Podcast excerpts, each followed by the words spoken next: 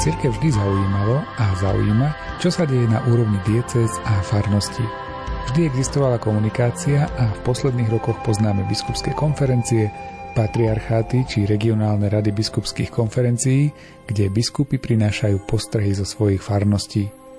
Synodálny proces, ktorý aktuálne prebieha, je v podstate ešte priamejšou cestou komunikácie – Milí priatelia, v relácii Výber z pápežských encyklík si na pokračovanie čítame z dokumentu Synodalita v živote a v misii cirkvi, ktorý je našim sprievodcom na tejto ceste.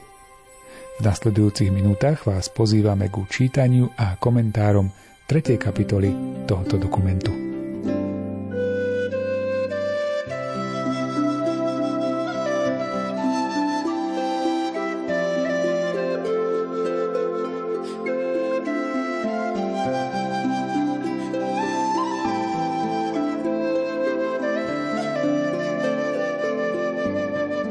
Význam biskupských konferencií, pokiaľ ide o podporu synodálnej cesty Božieho ľudu, spočíva v tom, že jednotliví biskupy sú reprezentantmi vlastnej cirkvy.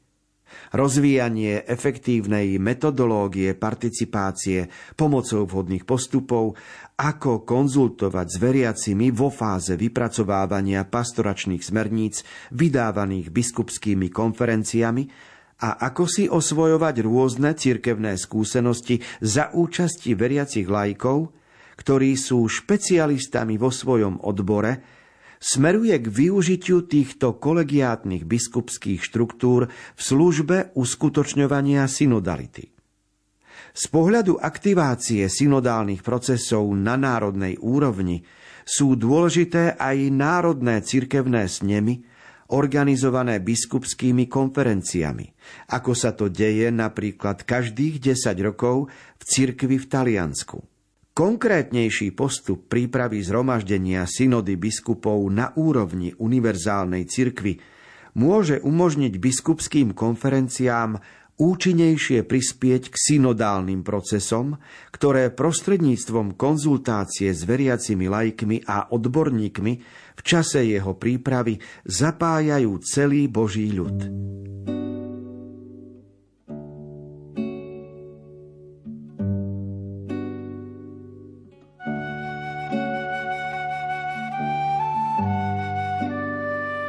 Zapodievame sa tým, či synodálnu cestu Božieho ľudu má podporovať každý biskup sám, alebo či aj biskupská konferencia môže nejako prispieť k tomu, o čom tu hovoríme, a síce, že Boží ľud, spoločenstvo veriacich, na svojej ceste, vo svojom rozvoji, je synodálny. A okrem toho teraz je obdobie, v ktorom sa synodalita viac zdôrazňuje, aj na nej sa viac pracuje.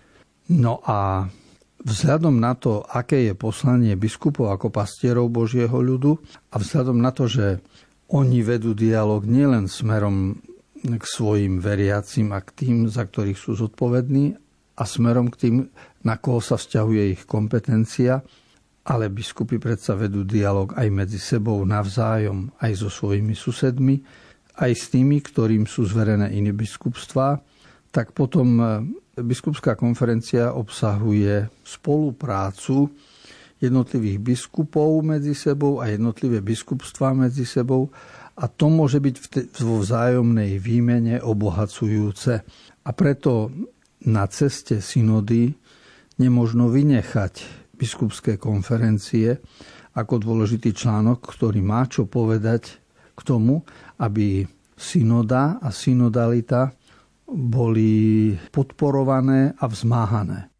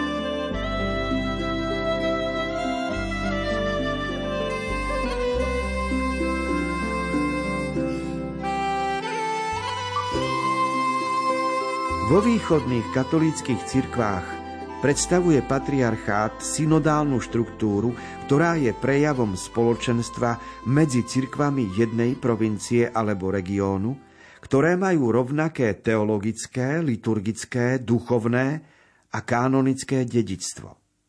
Uplatňovanie kolegiality a synodality počas patriarchálnych synod – si vyžaduje súlad medzi patriarchom a ostatnými biskupmi ako reprezentantmi ich cirkví. Patriarchát podporuje jednotu v rôznosti a katolickosť prostredníctvom spoločenstva veriacich v lone tej istej patriarchálnej cirkvi, v spoločenstve s biskupom Ríma a univerzálnou cirkvou.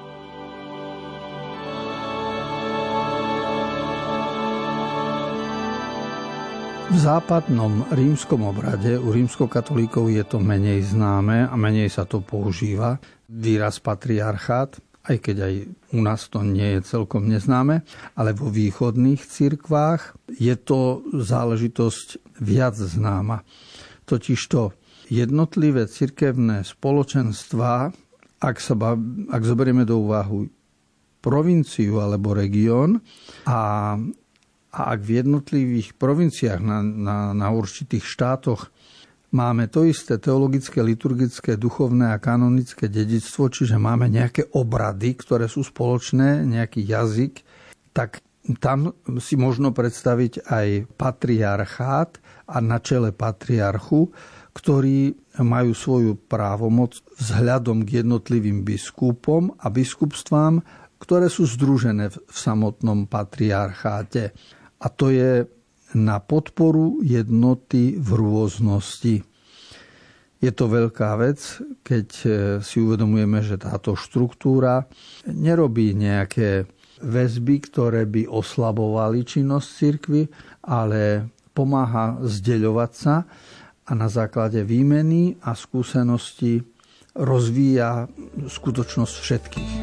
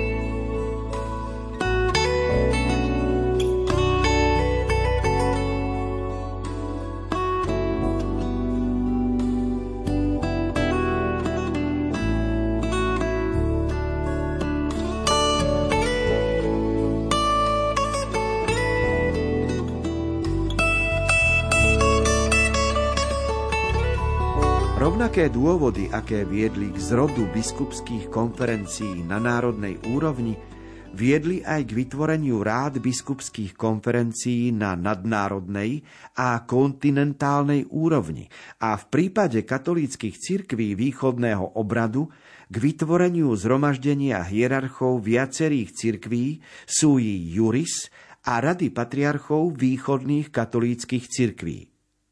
Vďaka týmto štruktúram sa pozornosť sústreďuje na inkulturáciu evanielia v rozličných kontextoch a s na výzvu globalizácie, pričom zároveň prispievajú k tomu, aby sa prejavila krása mnohotvárneho vzhľadu cirkvy v jej katolíckej jednote. Ich cirkevný význam a kanonický status treba ďalej hlbšie rozpracovať, majúc na pamäti skutočnosť, že v každej veľkej spoločensko-kultúrnej oblasti môžu podporovať procesy synodálnej participácie, vychádzajúc zo špecifických životných a kultúrnych podmienok partikulárnych cirkví, ktoré sú ich súčasťou.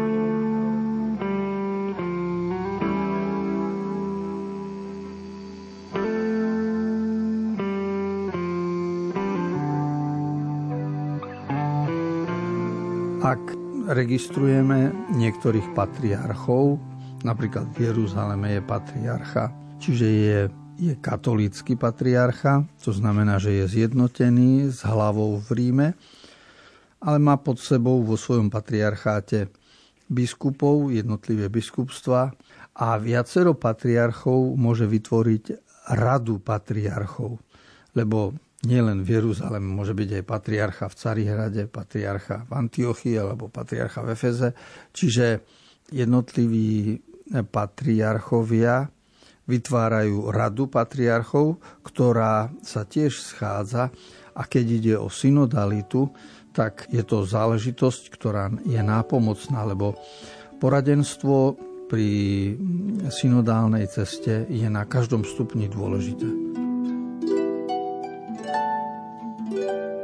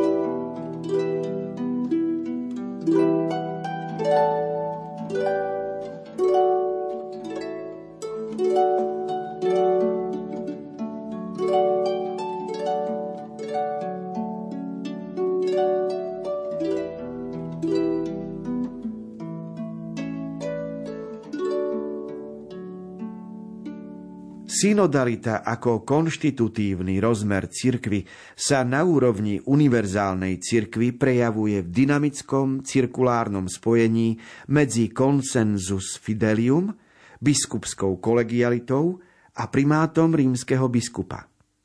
Z tohto dôvodu je z času na čas cirkev vyzvaná, aby vo vernosti depositum fidei a tvorivej otvorenosti voči hlasu Ducha Svetého reagovala na konkrétne okolnosti a problémy. Z tohto dôvodu musí aktivovať proces vypočutia všetkých subjektov, ktoré spoločne tvoria Boží ľud, aby dospela k zhode pri rozpoznávaní pravdy a na svojej misijnej ceste.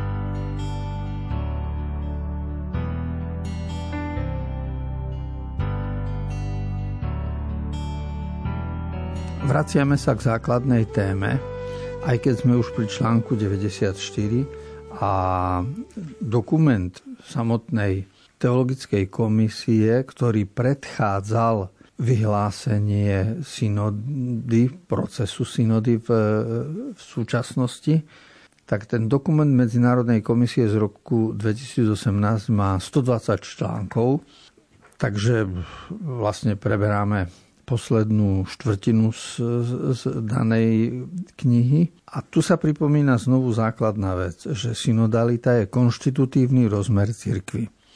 Konstitúcio po latinsky znamená základ, teda je to niečo, na čom je postavené.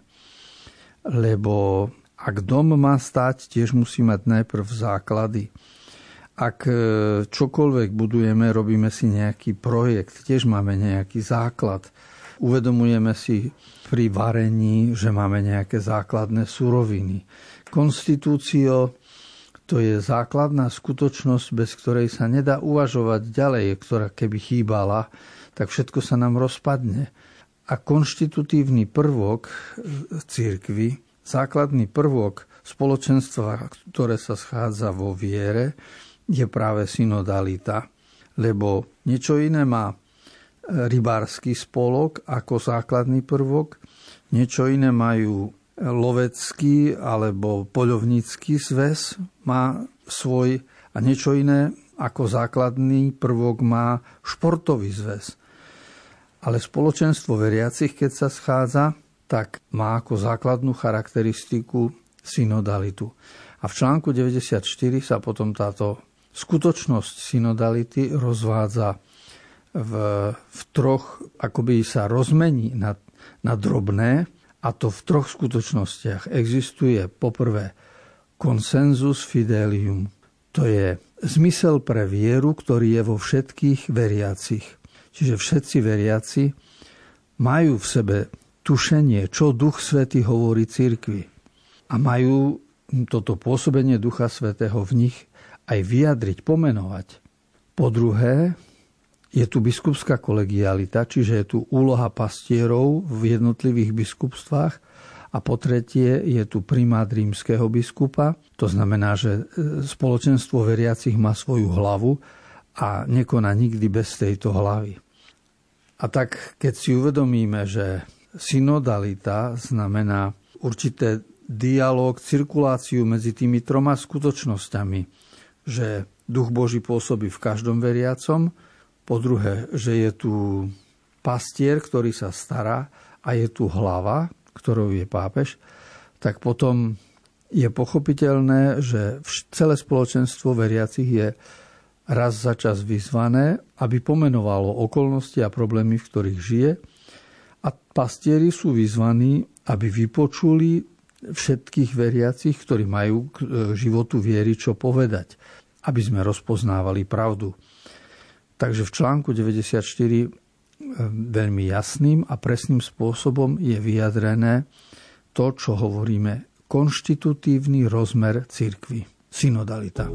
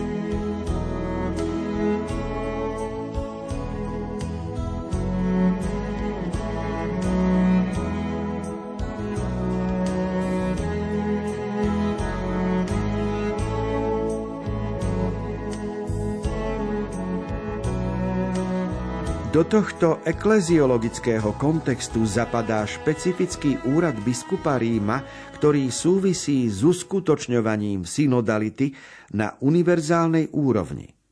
Som presvedčený, povedal pápež František, že synodálna cirkev môže vrhnúť viac svetla aj na vykonávanie Petrovho primátu. Pápež nestojí sám akoby na vrchole cirkvy ale je v nej ako jeden z pokrstených medzi pokrstenými a v biskupskom zbore ako biskup medzi biskupmi. No súčasne je povolaný, ako nástupca Apoštola Petra, viesť cirkev Ríma, ktorá v láske predsedá všetkým cirkvám. Biskupský zbor plní pri uplatňovaní synodality na univerzálnej úrovni nenahraditeľnú službu. Keďže v sebe zahrňa ako svoju hlavu aj biskupa Ríma a koná v hierarchickom spoločenstve s ním, je nositeľom najvyššej a plnej moci nad celou cirkvou.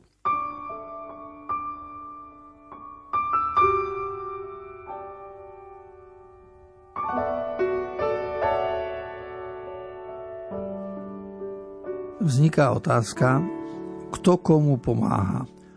Pomáha synoda pápežovi alebo pomáha pápež synode. Komu čo treba? Treba spoločenstvu veriacich synodu, alebo treba synode spoločenstvo veriacich. Treba úradu, ktorý je v Ríme a Vatikánu, synodu, ktorá je v celom svete teraz, alebo cirkvi, ktorá je v celom svete, treba vedenie, ktoré je v Ríme a ktoré predstavuje Vatikán. A v článku 95 v dokumentu, ktorý sa venuje synodalite v živote a misii cirkvi, prípravnom dokumente pred synodou sa hovorí, že synoda je príspevkom k úradu pápeža. Čiže sám pápež to povedal, že synoda môže pomôcť úradu pápeža, lebo on nevidí svoj úrad, ako keby on bol sám najdôležitejší na vrchole pyramídy. On je pokrstený medzi pokrstenými, cíti sa brat medzi bratmi. V biskupskom zbore sa cíti ako biskup medzi biskupmi, ale zároveň je povolaný viesť církev Ríma. Niekto tú loďku Ríma musí viesť, niekto musí robiť aj kapitána. Niekto vesluje, niekto riadi kormidlo, každý má svoju úlohu a tá církev, to spoločenstvo veriacich, ako sa hovorí o rímskej církvi, to znamená, že ten biskup, ktorý je v Ríme, v láske predseda všetkým ostatným cirkevným spoločenstvám. A tak vzniká univerzálna církev. Čiže súčasný pápež František vidí synodalitu ako podporu pre naplnenie svojho úradu a nevidí seba ako šéfa iniciatívy, ktorá sa volá synodalita.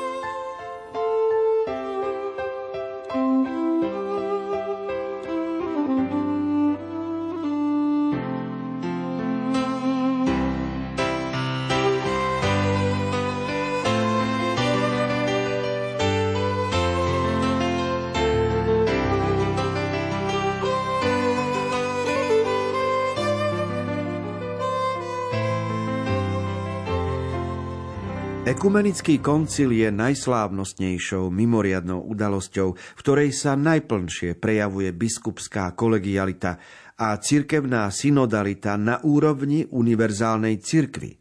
Z tohto dôvodu ho druhý vatikánsky koncil označuje za Sacrosancta Synodus. Je prejavom vykonávania autority kolégia biskupov spoločne s jeho hlavou, biskupom Ríma, v službe celej cirkvi. Formulácia unacum patribus, ktorú použil svätý Pavol VI pri promulgácii dokumentov druhého vatikánskeho koncilu, poukazuje na úzke spoločenstvo biskupského zboru s pápežom, ktorý mu predsedá ako ten, čo zastáva úrad pastiera nad celou univerzálnou cirkvou.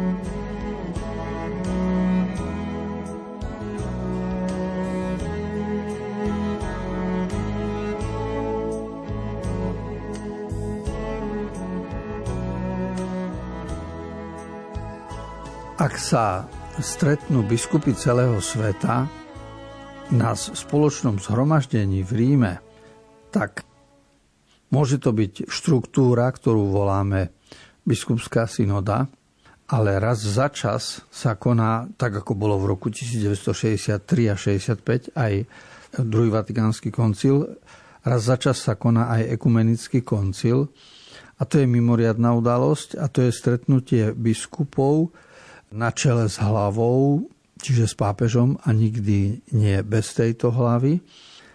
A dostáva to titul, ktorým hovoríme Sacrosancta Synodus, čiže najposvetnejšia synoda. To znamená, že to, čo konáme my tu teraz, keď sa modlíme spolu a stretávame a diskutujeme, to je určitá úroveň synody.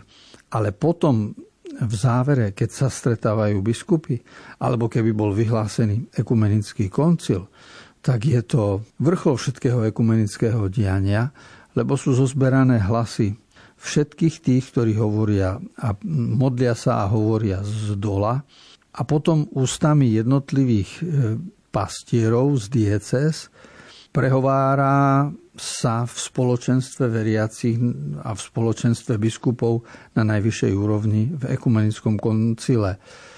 To znamená, že existuje vzťah medzi synodalitou, ekumenickým koncilom a že to nie sú záležitosti proti sebe, ale ani to nie sú záležitosti, ktoré by nasledovali jedna za druhou, ale sú to témy, ktoré spolu súvisia.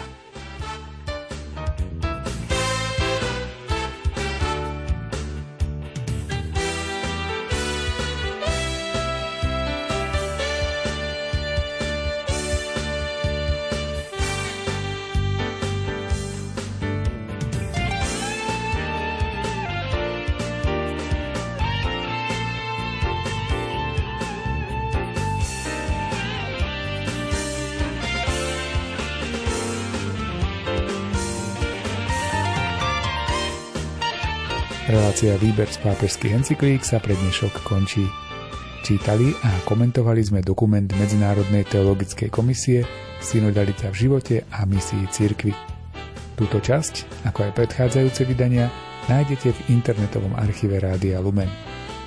Pre dnešok sa s vami z Košického štúdia lúčia tvorcovia relácie Miroslav Kolbašský, ktorý načítal text dokumentu, autorom komentárov bol duchovný otec Anton Fabián a na relácii spolupracujú aj majster zvuku Jaroslav Fabián a Martin Ďurčo.